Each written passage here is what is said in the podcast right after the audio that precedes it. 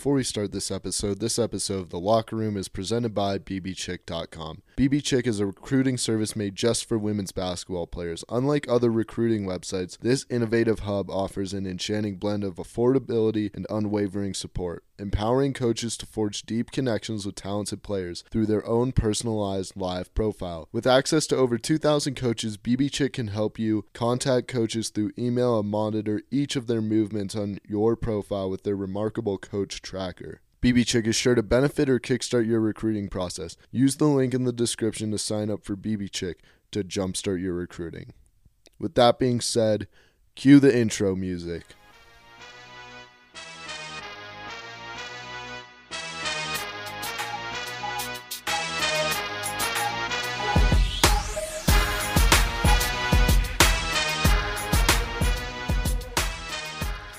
Mike check, Mike check, one, two, one, two. What is up, everybody? Welcome to another episode of the Locker Room Podcast. I'm here with former University of Utah guard and current Denver University guard, Jaxon Brenchley. Jaxon, good to see you, man. This is a long time coming. What's up, Wyatt? Thanks for having me on, man. Good to be here. Of course.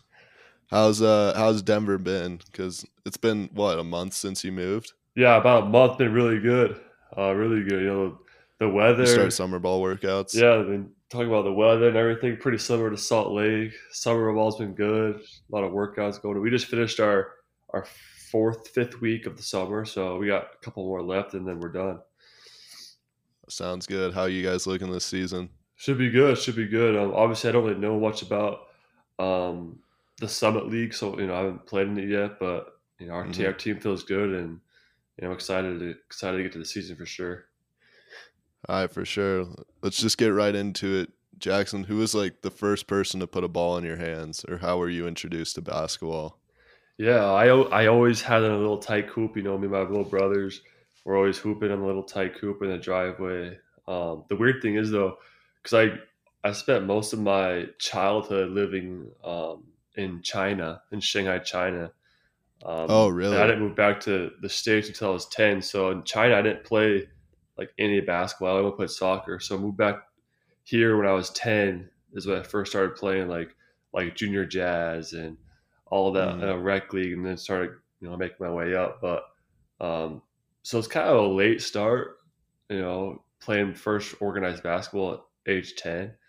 Um, mm-hmm. compared to some other guys, you know, playing AAU like at, at three years old or four years old. So yeah, but that's kind of how I got into it. I just you know loved it, you know, ever since. For sure. I mean, pretty much being a Utah native, talk about what the basketball culture is like in Utah and how it separates from other states. Yeah, the basketball culture is you know big time. Everyone loves it. Everyone loves the Jazz. Everyone loves you know all the college sports teams in in Utah. Um, something I've noticed too is you know a lot of Utah basketball players when they merge and mesh into players from other states, I always feel like they had the best like fundamentals, always really good shooters, know the game, you know, not selfish, know how to pass the ball, know how to, you know, do all the fundamentals, set screens, etc. And I think that's what kind of sets uh, us apart, you know, with coaches because coaches love that kind of stuff. So uh, I think that's definitely an advantage to Utah kids going to play high school ball and you know post high school basketball. Yeah, uh, no doubt about it let's just get right into your high school career. I mean, extremely successful, two state championships, third best player in the state by ESPN, second best player in the state by 24 7. What did that mean to you when you got those rankings? Yeah, those, I mean, honestly, those rankings didn't mean much to me growing up. It was always kind of a thing I always wanted to be the best, but um, what really made me kind of feel the most accomplishment was when I you know, won the state championship with my team. And then about a month later, I got named, you know, Utah's Mr. Basketball. So that was just a really great feeling and um, something that, you know, is always in the books that can never be taken from me. So um, obviously a great accomplishment and something I'm really proud of and just humbling to be, you know, in those on the list between all these, you know, great NBA players, Hall of Famers, or whatever. So um, mm. definitely humbling for sure. How's that push you forward, or how did that push you forward to keep working? Yeah, I think that was actually really good for me because you know a lot of times you can reach that milestone and oh you know Mr. Basketball and you kind of can settle and think oh I know I got it easy now, um, but you know that made me think you know wow like this list has all these great players on it you know I what what what, what am I going to do, so um, right definitely pushed me to become a better player and try to you know um, do the best I could and, and perform at the highest level here in college. Yeah, no, it definitely seems like it.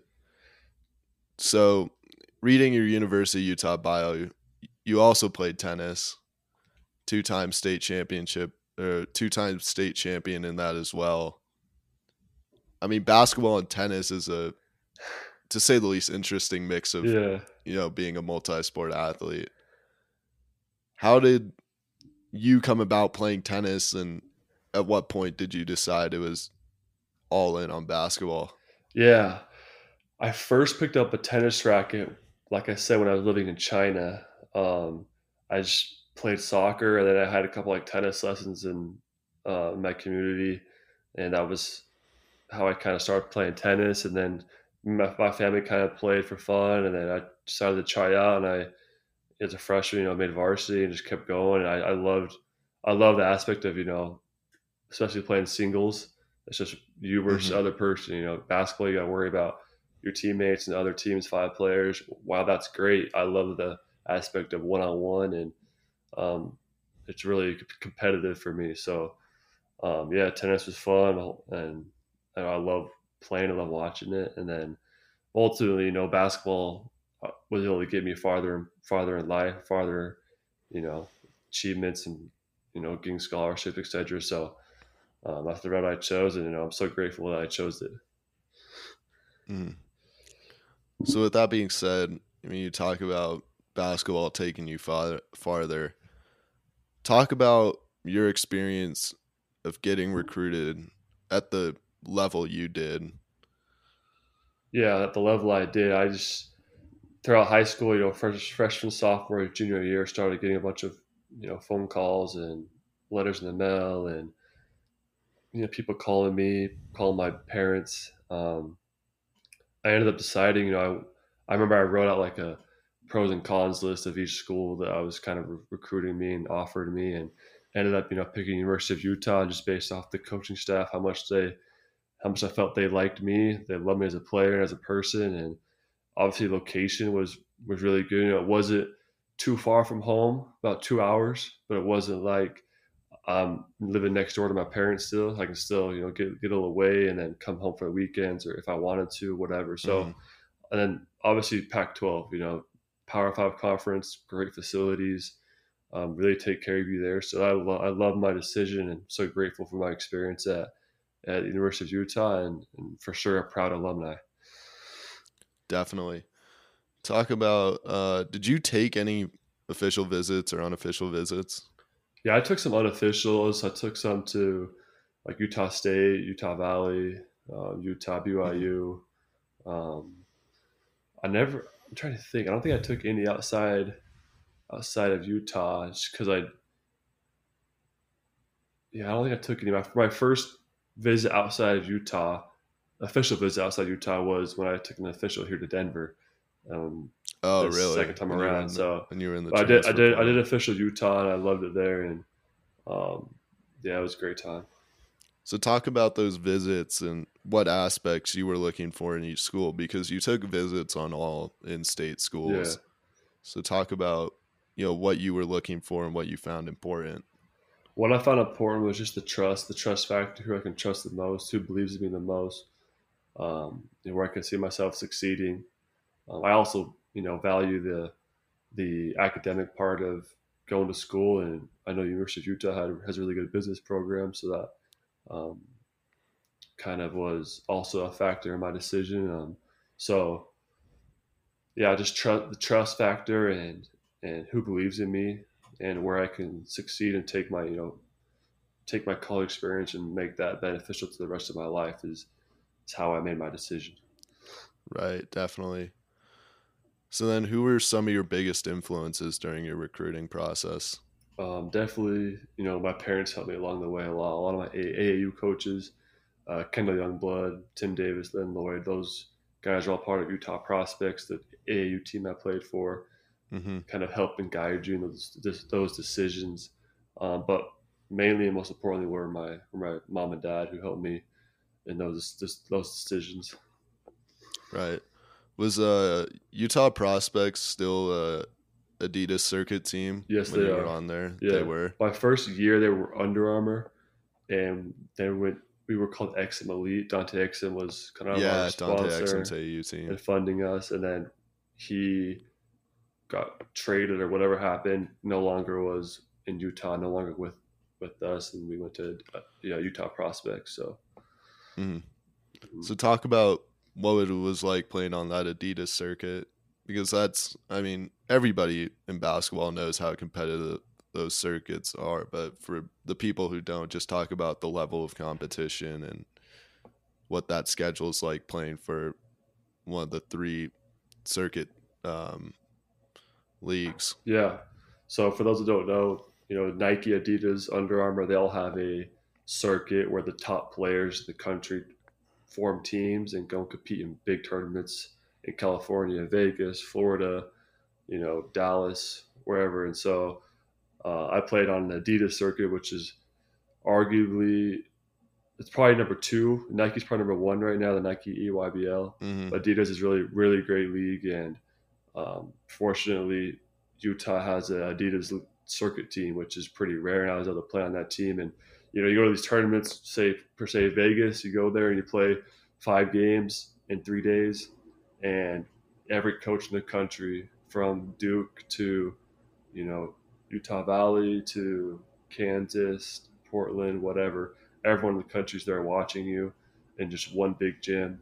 You're playing against the best players from the East Coast, the South, wherever, and hmm just opportunity to showcase your talent and you know get get looks for the future. So that's um, how how it goes. It's a great experience, super fun to be on the road, you know, with your teammates and developing those friendships. Right. Did you have any particular experiences with any coaches while you were on the road? Um, not really. If I remember right, you're not really allowed to talk to them in person when you're there. Oh, Uh, really? if I remember right. I don't know if the rules may have changed, but I remember kind of just kind of walk by them. You can't really say anything. You know, they walk by your parents, can't really say anything, but um, it's kind of one of those things. Yeah, for sure. So you, I mean, you probably must have played against some pretty notable guys. Uh, can you remember any off the top of your head? Off the top of my head, I remember playing against. Um, well, what was really cool is I went to.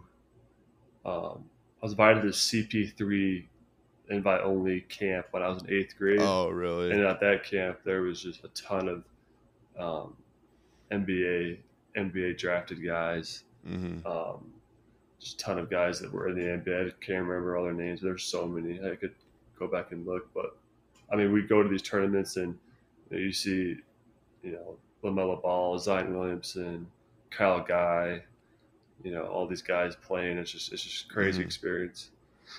Yeah, for sure. One of the other basketball guys we had on, Connor Prince, who's uh, he plays Division three at Claremont McKenna.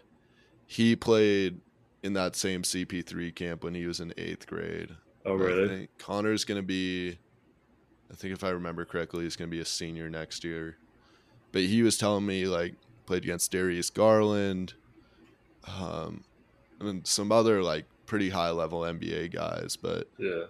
talk about what that does as far as, like, an eye opening standpoint, playing against guys who you know will probably be playing at the highest level at some point.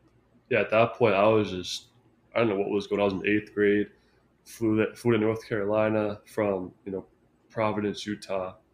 And it was just a crazy experience to walk in the gym. And, you know, I'm probably a six foot eighth grader, you know, pretty tall guard. And I'm there with like six, eight, seven footers. I guess it was just crazy to be there and in the gym. It was, it was a really good experience, though, to, to, you know, have that on my, you know, my resume to have that experience and to you get to play with those Mhm. players and see, wow, like these guys are. If I want to be that type of guy, like I got to keep working and you know become better because those guys are you know pretty legit. Right. So fast forward back to you commit to Utah, uh, finish your senior year. Talk about you go on your LDS mission and talk about a, lot of people probably at least listeners here outside the state of Utah might not understand how it works when players go on their missions before coming back. So talk about how that works um, from a roster standpoint uh, when you go on your mission and then come back when you're 20 or Yeah. 21, depending on when you go. Yeah, so the religion that I'm a part of is the, the Church of Jesus Christ of Latter day Saints. And it gives an opportunity for um, those who graduate high school to, if they want, they can go serve a serve a church mission. So I decided I wanted to go. I applied for it, sent an application in, and then you don't pick where you go.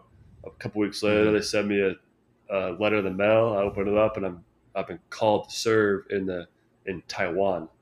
So right after high school, I I moved to Taiwan. I lived there for two years, just you know, on my mission, mainly serving others and trying to you know teach people about Jesus Christ. Um, but so I had that decision. That's kind of what a mission is, just for those who don't know. Uh, but I had that decision made, you know, before high school. I, I knew I wanted to go on a mission and, and Mm-hmm. you know do that um, service. So during the recruiting process in high school, I would tell coaches that, and I would tell them, "Hey, I'm actually not going to be available until 2019 instead of my graduating year 2017." Mm-hmm. So sometimes that doesn't work with the roster. Like they only got a spot this year or the next year Mhm. or in two years. They don't they don't need a guy in two years per se. So um, there were a couple schools that actually you know would turn me down and say, "Oh, really? Well, sorry, we're not we're no longer interested. You know, we, we want you this year or want you the following or whatever." So Mm-hmm. um, it was kind of a frustrating or sometimes hard situation to deal with, but um, luckily, University of Utah was very um, good to work with, and they they knew how to handle it, and they respected my decision, and was able to put my scholarship on on hold. Um, so I just you know was able to go on a mission, come back two years later, and start as a freshman, as like a 21, 20, 20 21 year old freshman. So Mm-hmm. uh, that was a um, you know blessing to have them let me go, and you know it's great. What a great experience it was for me to live you know different country for two years, and something I'll never forget. And grateful that it worked out at Utah. Yeah, for sure. So talk about then how it works as far as you being able to, you know, touch a basketball while you're out there. Yeah, so it depends depends on where you are. Obviously, Mhm. in the states, it's a lot easier to go find a gym or find you know a, a park or find a, a church gym to go play in.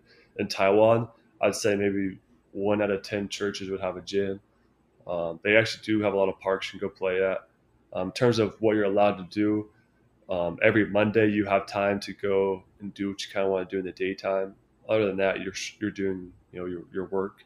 So Mondays I would Mhm. try to go find a gym. Also, every morning you have a about an hour for um, workout time, like um, you know fitness time, stay in shape. So I would try to find a gym near me, or you know dribble a basketball in, in my apartment, or go run around the track, stay in shape. I would you know try to do push ups, sit ups. So Mhm. I didn't play a lot of basketball honestly. My my for two years. Um, Mhm. I'd say maybe once or twice a month I would touch a ball, on average. Mhm. You know, sometimes some Right. sometimes depending on where I was, it would be every day for a month. Sometimes it'd be zero days for a month. So Mhm. um, that was it was kind of a good rest for my body, but it also did take a while to get back into it and to find my Right. shot and to get my legs back and to learn how to remember how to dunk again, kind of thing. So Mm-hmm. Right. Yeah.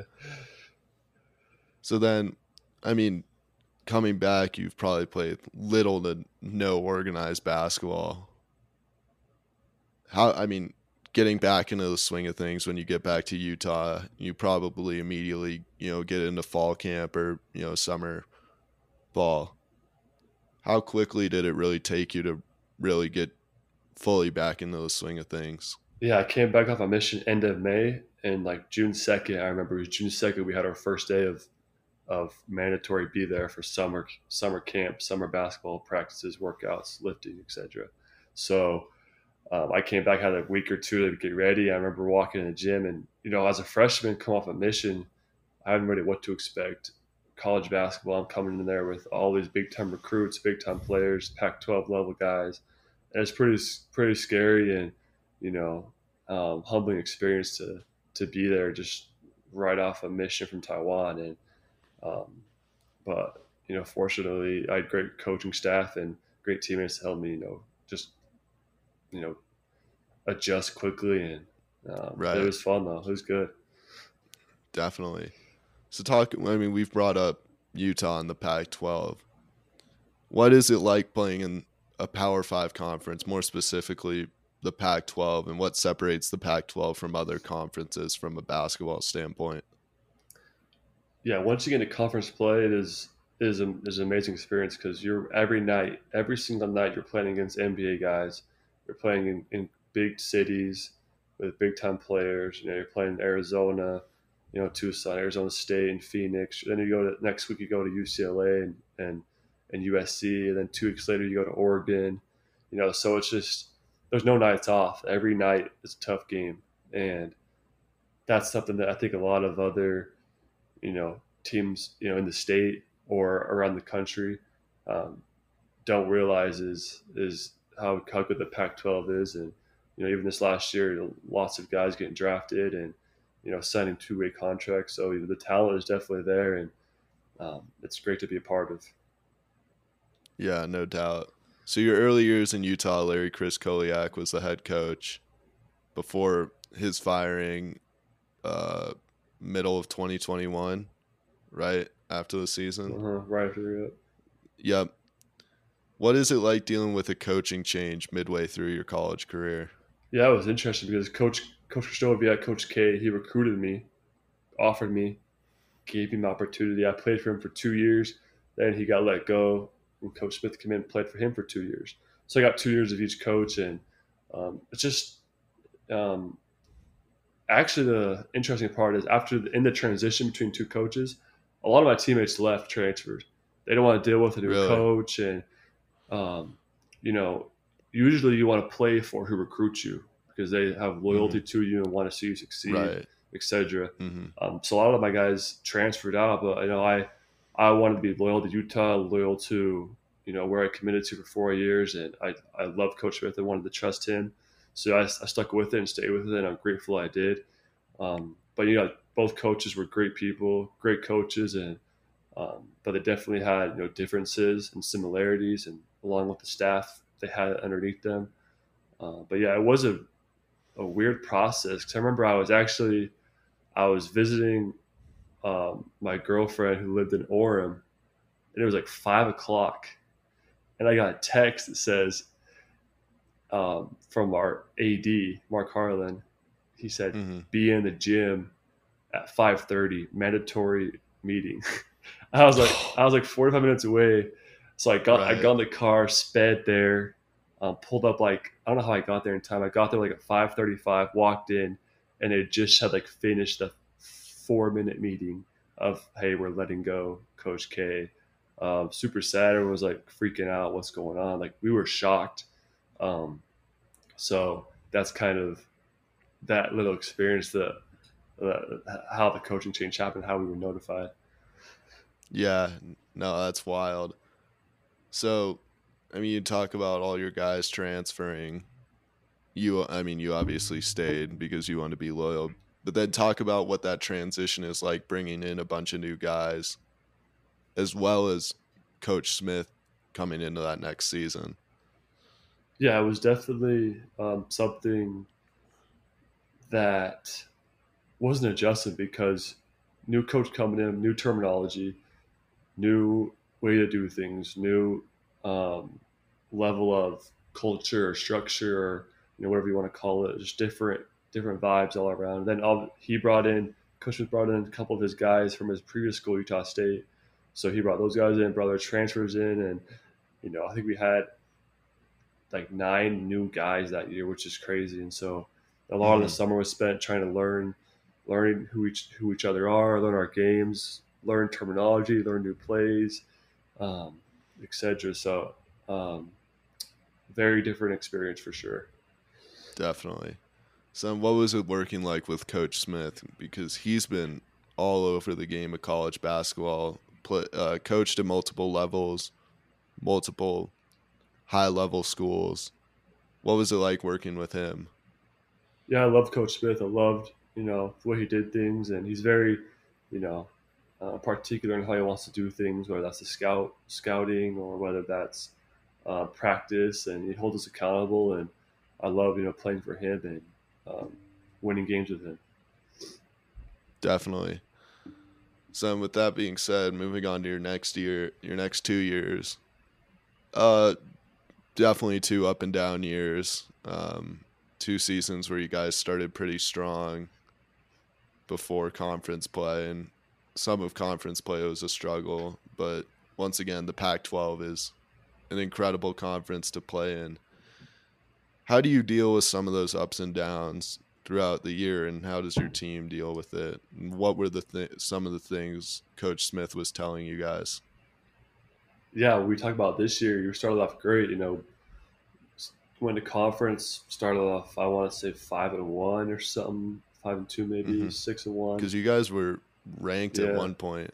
Knocked off Arizona, so we were yeah. we were on a roll, and you know then we had a couple injuries and started trending downhill. But um, you know, winning, winning. I like to say winning. Winning cures everything. You know, when you're winning, everyone's happy, everyone's in a good mood, and you start losing, you know, things can kind of turn, you know, turn ugly. But you know, I I want to say our team stuck together, and Coach Smith had us together, and we were able to, you know, get through those hard times of couple losses in, losses in a row.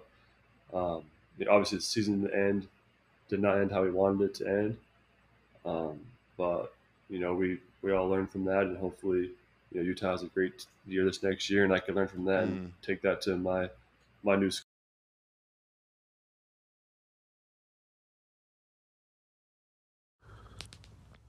Hey everyone, I'd like to apologize as the last seven minutes of this episode got cut off and unfortunately, due to editing reasons, they can no longer be in the episode.